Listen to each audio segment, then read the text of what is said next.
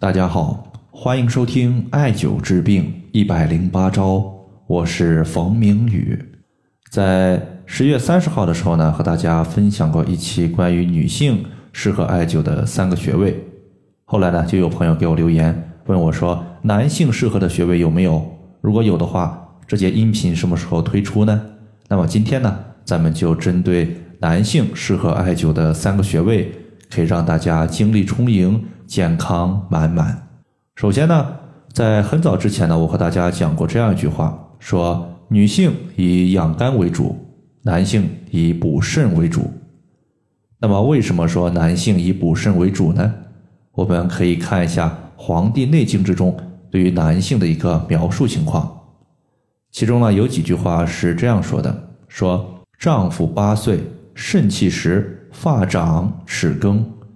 二八，肾气盛，天癸至，精气溢泄，阴阳和，故能有子；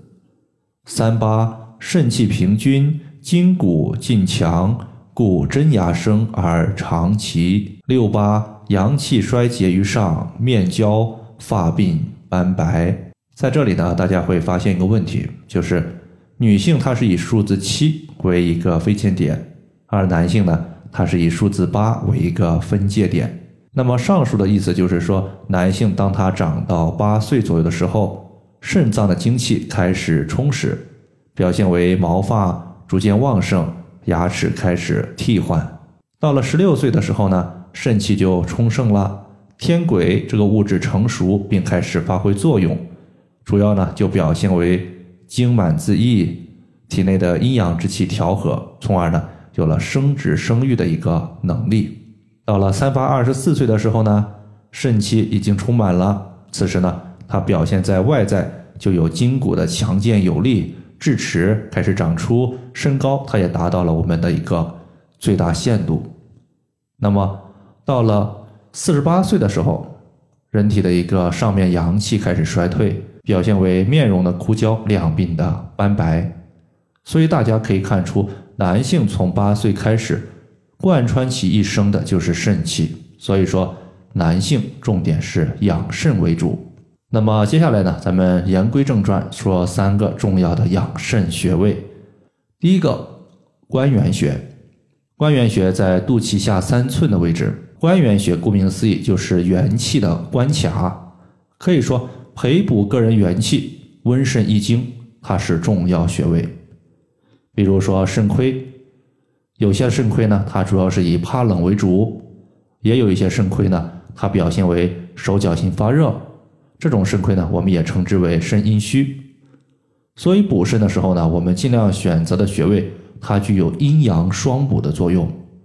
无论是怕冷的还是怕热的，它都可以用。而元气本身呢，它就包括元阴之气和元阳之气，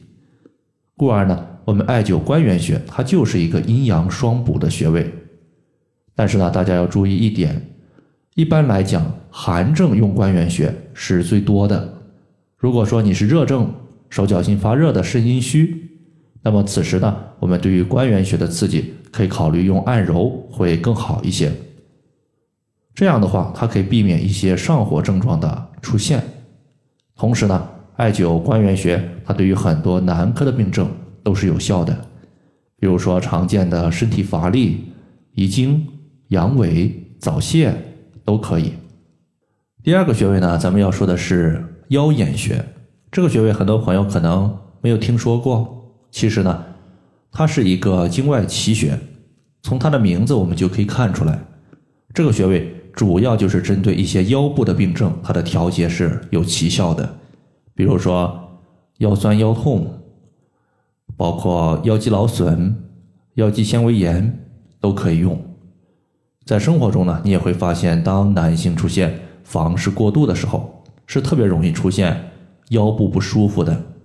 那么同时呢，中医也有这样一个说法，叫做腰为肾之府，也就是腰部的强健，它其实也是肾脏强健的一个外在表现。一旦我们的肾亏了，腰部呢，它就出现了不舒服的情况，故而我们刺激艾灸腰眼穴，它属于是变相的补肾。这个穴位呢，它是在第四腰椎棘突下旁开 三点五寸的凹陷中。那么第四腰椎棘突呢，我们如果不好找，你可以先找第二腰椎棘突，因为第二腰椎它实际上和我们肚脐是在同一条水平线上，我们沿着肚脐画一条水平线，它和背部脊柱的交点就是第二腰椎，向下再推两个脊柱椎体，就可以找到腰眼斜所在的水平线上。最后一个穴位呢，咱们要说的是太溪穴，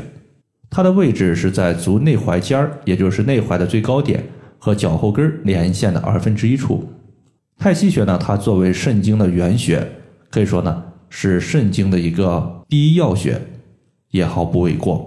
因为原穴呢，它本身就有原动力以及发源地的意思，所以我们如果要滋养肾气，可以考虑首选太溪穴。同时呢，如果你决定艾灸太溪穴，感觉效果来得不够快的话，还有一个方法，就是把人参切片，然后的话贴在我们的太溪穴上，最后的话用医用的胶布进行固定。大家要知道，人参它本身就有大补元气的作用，而太溪穴呢，本身肾经的原穴，可以补肾气，两者呢相互结合，它补肾的作用会更强。好了，以上的话就是我们今天关于男性养生的三大穴位，就和大家分享这么多。如果大家还有所不明白的，可以关注我的公众账号冯明宇艾灸，姓冯的冯，名字的名，下雨的雨。感谢大家的收听，我们下期节目再见。